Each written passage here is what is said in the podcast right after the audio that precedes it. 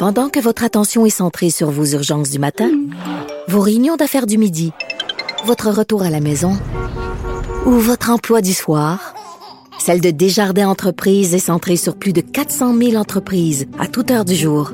Grâce à notre connaissance des secteurs d'activité et à notre accompagnement spécialisé, nous aidons les entrepreneurs à relever chaque défi pour qu'ils puissent rester centrés sur ce qui compte, le développement de leur entreprise.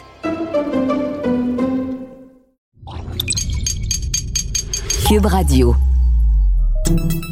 Salut, c'est Charles Dran avec l'équipe dans 5 minutes. On s'intéresse aux sciences, à l'histoire et à l'actualité. Aujourd'hui, on parle de sécurité dans les centrales nucléaires. C'est le principal défi de ces centrales, justement, leur sécurité, parce qu'en cas de problème, il y a un risque d'aboutir à d'énormes catastrophes. On l'a vu avec Tchernobyl en 86, en Ukraine, Fukushima au Japon en 2011, et euh, en ce moment, en pleine guerre menée par la Russie contre l'Ukraine, les craintes se portent sur la centrale de Zaporizhia. Au-delà du débat sur la pertinence d'exploiter l'énergie du nucléaire, il faut savoir que la problématique cruciale de la sécurité est quand même bien connue. On identifie sept principes, sept piliers de la sécurité nucléaire, des piliers rappelés par l'Agence internationale de l'énergie atomique cet été durant la guerre en Ukraine. Alors quelles sont ces sept règles et lesquelles sont actuellement bafouées à Zaporizhia? Voici Baptiste Zapirin. L'heure est grave, quasiment tous les piliers de la sécurité nucléaire ont été violés.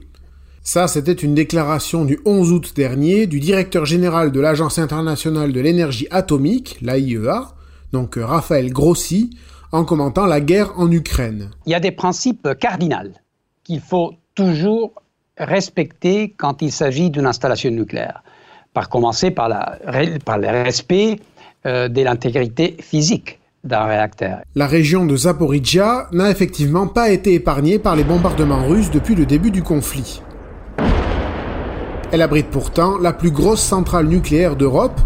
La centrale nucléaire de Zaporizhia, donc, compte 6 réacteurs de 1000 MW chacun, donc deux de plus que celle de Tchernobyl. Ces sept piliers de sécurité de l'AIEA sont pourtant à maintenir en tout temps dans toutes les centrales. Et évidemment, en contexte de guerre, c'est très compliqué. Le premier pilier, c'est l'intégrité physique de la centrale. L'AIEA dit l'intégrité physique des installations, donc réacteurs, piscines de combustible et entrepôts de déchets radioactifs, doit être maintenue.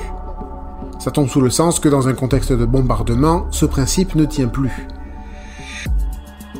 Deuxième pilier, le système de sécurité interne. Tous les systèmes et équipements de sécurité et de sûreté doivent être fonctionnels à tout moment.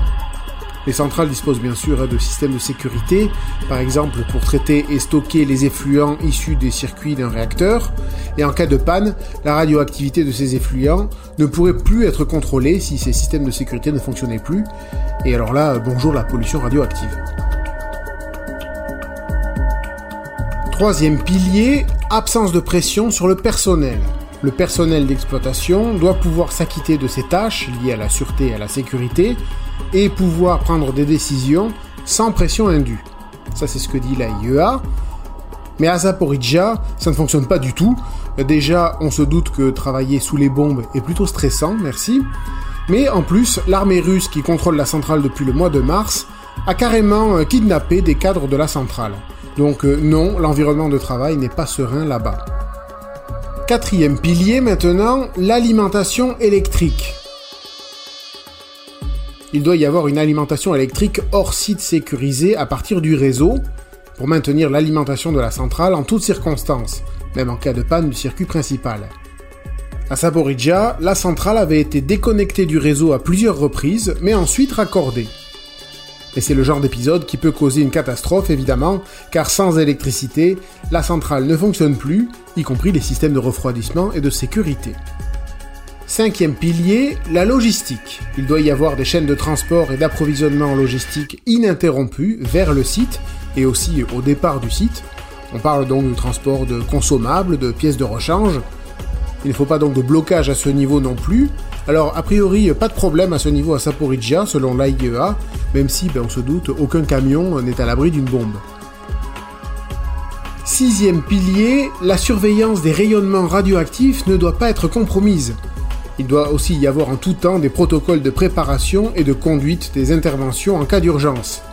Alors ça tombe sous le sens, il faut pouvoir intervenir vite en cas de problème, mais euh, dans le cas de Saporidja, tant qu'il y aura des bombardements, ben, c'est en péril.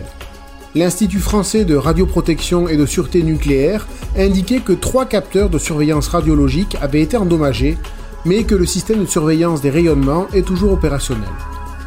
Et enfin, septième et dernier pilier, il faut que le système de communication fonctionne, notamment pour pouvoir obtenir du soutien immédiat en cas de problème. Le 2 septembre, l'AIEA parlait d'un système fonctionnel avec quelques difficultés à Saporidja.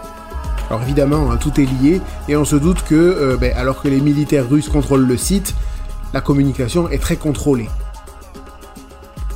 Bref, à Saporidja, presque tous les piliers de sécurité sont plus ou moins bafoués, ce qui ne surprendra personne en temps de guerre. Il faut espérer au moins que ce secteur sera épargné par Poutine qui interdirait par exemple à ses troupes de bombarder la centrale, voire qu'un médiateur parvienne à le convaincre d'instaurer officiellement autour de la centrale une zone démilitarisée.